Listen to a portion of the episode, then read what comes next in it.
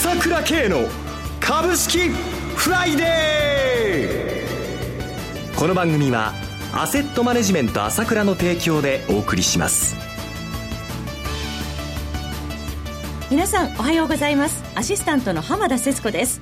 朝倉慶の株式フライデー。パーソナリティは、アセットマネジメント朝倉代表取締役で、経済アナリストの朝倉慶さんです。朝倉さん、おはようございます。おはようございます。よろしくお願いいたします。ますそして、毎月第一金曜日は、アセットマネジメント朝倉、長谷川慎一さんにもお越しいただいてお送りいたします。長谷川さん、おはようございます。はい、おはようございます。どうぞよろしくお願いいたします。よろしくお願いします。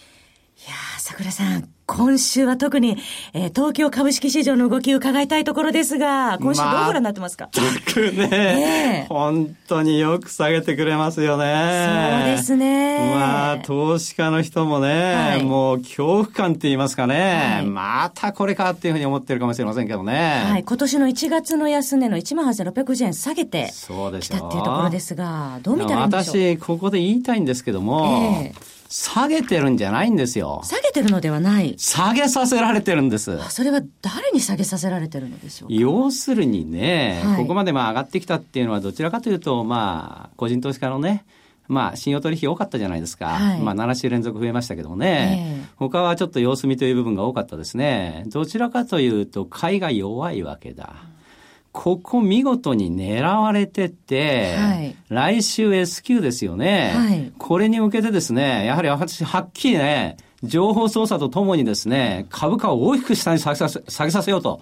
いう力が大きく働いてると思いますよ。はい、ね、だから、はい、空売り比率が34、5%だったのが、ここに来て45%まで上げて、言うならば、半分が空売りなんだから、えー、えー、明らかにね、崩そうという力が働いてるわけですよ。で、私は、この空売りはまあなかなか売り崩しは難しくなってきてきましたねってことは昨年のね、えー、7月末の日銀の6兆円になってから言ってきたんだけども、はい、またここで狙われたわけだ。えー、で、これ面白いんですけどもね、まあ私も面白くてまあ有刊誌毎日見てるわけですよ。えー、え。ー、そうすると有刊誌にこの1ヶ月、毎日のように書かれてたのが、はいまあ、キム・ジョンウン選別政策とかね、斬首政策、えー、それからまあ、あの、いわゆるビンラディンを襲ったあの、あの、特殊部隊がですね、それをまた北朝鮮を襲うとか、アメリカの軍、あの、限定空爆とか、毎日のように書かれてるわけだ。地政学的リスクがすごく意識されてますね。それは私も面白いんで読んでるわけですよ。面白いじゃないですか。えー、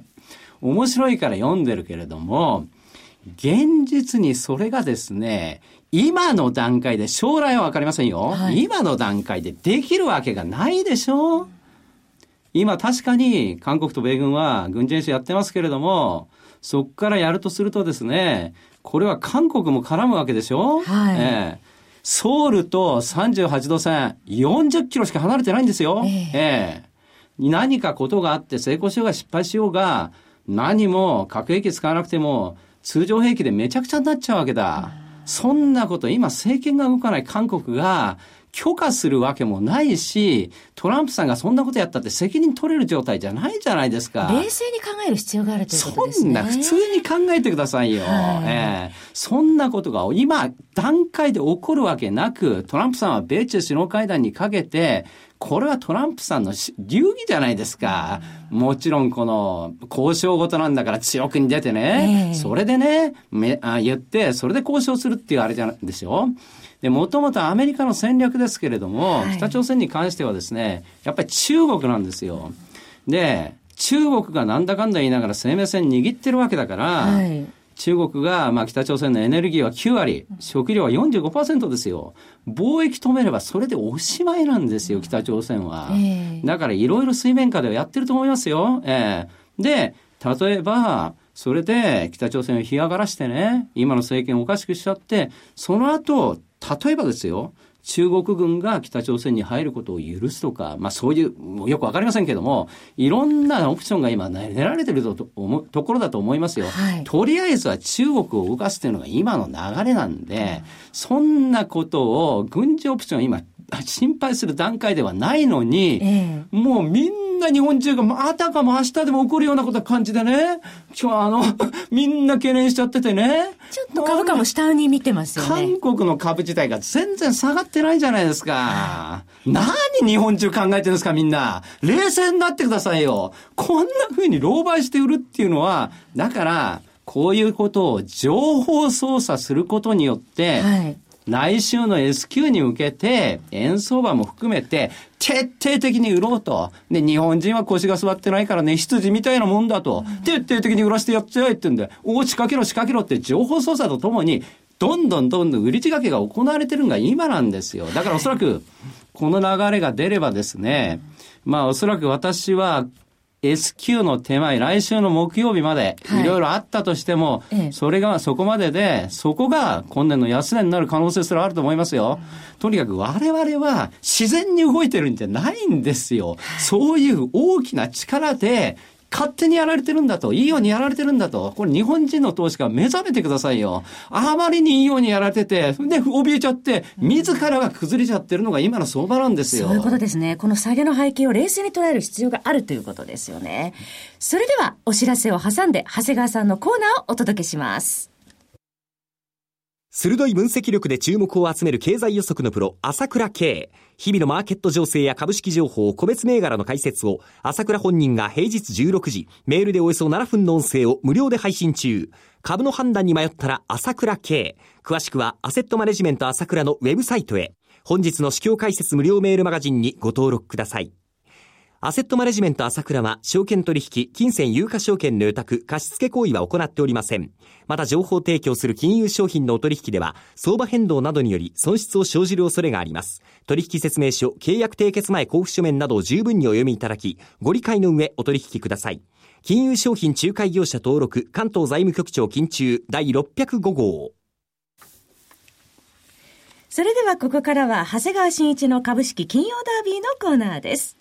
長谷川さんに注目銘柄を挙げていただき、さらに次回ご出演時には取り上げた銘柄の1ヶ月間のパフォーマンスを検証。長谷川さんの予想を採点しようというものです。ただ一つお気をつけいただきたいのは、買い推奨するものではありません。長谷川さんの独自で注目される銘柄を挙げていただくものです。投資の最終判断はご自身で行ってください。長谷川さんよろしくお願いします。よろしくお願いします。長谷川さん、最近発売された、えー、5本ですね、はい投資でお金を増やす人、減らす人、書店で平積みになってますよ。いやー、いいとこに置いてあるんですよ。もう、はい売れてしました売れて私もっていう感じでね。羨ましいですよ。投資のバイブルで初心者から上級者の方にぜひ読んでいただきたいご著書来てます、来てます。あはいーもうバイブルにしたってこれもできてますよ。そうですよね。感想がね、あの、オフィスにも寄せられているということですが、ぜひ皆さんもお手に取って読んでいただきたいと思います。はじめに長谷川さん、先月取り上げていただいた3月3日の銘柄ですが、はい。えー、5銘柄挙げていただいて、すべて上昇ということで、特に V テクノロジーですね、はい。えー、16,450円で取り上げていただいて、18,060円まであったということですよね。かなりの上昇ということで、えー、先月も全勝という長谷川さんですが、今月、どのような銘柄取り上げていただけますでしょうか？お願いします。はい、えー最初にご紹介するのは、えービジョンです。はい。えービジョンです。東証一部上場、コード番号9416。昨日の終値は325円安、3765円でした。えー高成長のグローバル Wi-Fi 事業の、えー Wi-Fi のですね、レンタル業務を行ってます。はい。で、このですね、あのーまあかなり伸びてるんですけども、ええ。あのーやっぱり私も去年イタリア旅行行った時にですね、はい。Wi-Fi レンタルは、まあ、先に考えろとええ。いうことでですね、私も Wi-Fi やって、もう本当にね、国際電話もタダになりましたけど、LINE で。ただですよね、そうなんですよ。これで。本当便利で、ええ。で、あともう一つですね、はい。あの、今月末からですね、はい。導入されるんですけど、ええ。ログバー社と資本業務提携を結んでですね、ウェアラブルの翻訳デバイス、イリーっていうのをレンタルを始めるんですね。このイリってどうでしょえ、あの、この間、あの、某テレビ番組でですね、メトロ、東京メトロの実験としてですね、このイリーを、あの、やってたんですけども、海外の人にですね、あの、喋ってもらったら、う貸し出ししてるんですよね。そうなんですよ。ええそしたらすぐにもう、あの、日本語でです通訳されてですね、これは優れもんですね。そこまで来てるんですか？私も海外旅行今度行けるようになったら、ええあの、ぜひこれはレンタルしたいなと。もう通訳者いらずになってくるっていうそうなんですよ。ことですね。この会社、まあ1年でですね、ええ東証一部に昇格した会社ですけど、はいまだ PR も29倍ほどでですね、ええまあ東証一部も成長株と認識されればですね、みんな PR 結構50倍とか、結構超えてるんですよね。ええですからこの会社はですね、じゃあかなり楽しみになるんじゃないかなと思っています。ビジョンでした。続いての銘柄いかがでしょうか？はい、えー半導体業界がですね、やはり好調だということで、はいその中でですね、えートリケミカル研究所を紹介します。はい。東証ジャスダック上場でコード番号4369。昨日の終値、23円高2614円反発しておりました。えー半導体の高性能化で微細加工の必要性が進展しています。はいこの会社はウェハの製膜、配線材料などニッチではありますけれども圧倒的なシェアを誇っています。はい ROE も20%高く、営業利益は前期の35%の増益から今期は59%増を計画しています。はい生産能力も増強しており、半導体拡大の恩恵を受けそうです。続いてはいかがでしょうか？はい、えー平田工業です。はい。えー、東証ジャスタック上場コード番号6258。昨日の終値100等円安の8820円でした。はいえー最近では有機 EL 関連として有名ですが、はい自動車組み立てラインなど、他に好調で、あのーそれと半導体生産設備事業ですね。シリコンウェアの搬送事業なんかを行っています。はい。はい。で、あの、通期の営業利益はですね、前期の37%増に続いてですね、2回も情報修正してます。で、139%増益というふうになってまして、ええもしかしたらさらなる上積みも期待できるかもしれません業。績も好調です。続いての銘柄いかがでしょうか？はい、えー、続きては V テクノロジーです。はい。先月に続いて V テクノロジーです。東証一部上場、コード番号7717。え昨日の終値330円安、16,300等円でした。まあ、かなり、あの、乱高下が激しい会社なんですけども、はいまあ、今、あの、今日までですね、東京ビッグサイトで、あの、ファインテックジャパンというのがやってます。そうですえーね。気象や UKL のですね、関する展示会なんですけど、ええ私も行ってきました。あ、そうですか。VTech が一番目立つところにあるんですよ。ブースがあってですね。ええで、結構多くの人だかりがありました。はいで、その話題のですね、UKL の一貫請負ラインの説明も行ってまして、ちょっと3月末にですね、500億円の商談が決まるんじゃないかっていうことがあったんですけど、はいまだちょっとそのニュースリリースはね、なかったんですけどね。はい相変わらず、あの、豊富な受注残がありますんで、期待もしたいです。引き続き注目です。えーそして次の銘柄いかがでしょう？はい、えー最後に、えー M&A キャピタルパートナーズをご紹介します。東証一部上場、コード番号6080、昨日の終値160円高5580円。この状況にあって続伸です。そうですね。やはり高齢社会の日本ですから、後継者難になみんな悩んでます。ええこの会社は、あの、専門部隊がですね、企業と企業の間に入って、その企業の結婚をマッチングする会社ですね。で、あの、ここは同業が手付金をもらうに対してですね、ええ成功報酬にこだわるんですね。はいで、あの、先だってる中間利益をですね、あの、10.9億円から21.6億円に大幅調整したんですけど、はい通期はほとんど変えてないんですね。ええあの、一緒なんですよ。ということで、通期の情報修正も必至だと思いますので、はい期待しております。はい。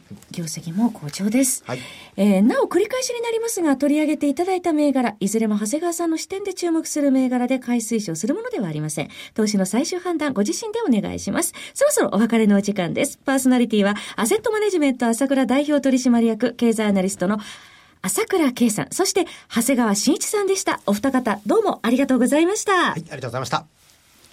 私、朝倉慶が代表を務めます、アセットマネジメント朝倉では、SBI 証券、楽天証券、証券ジャパン、ウェルス並みの口座開設業務を行っています。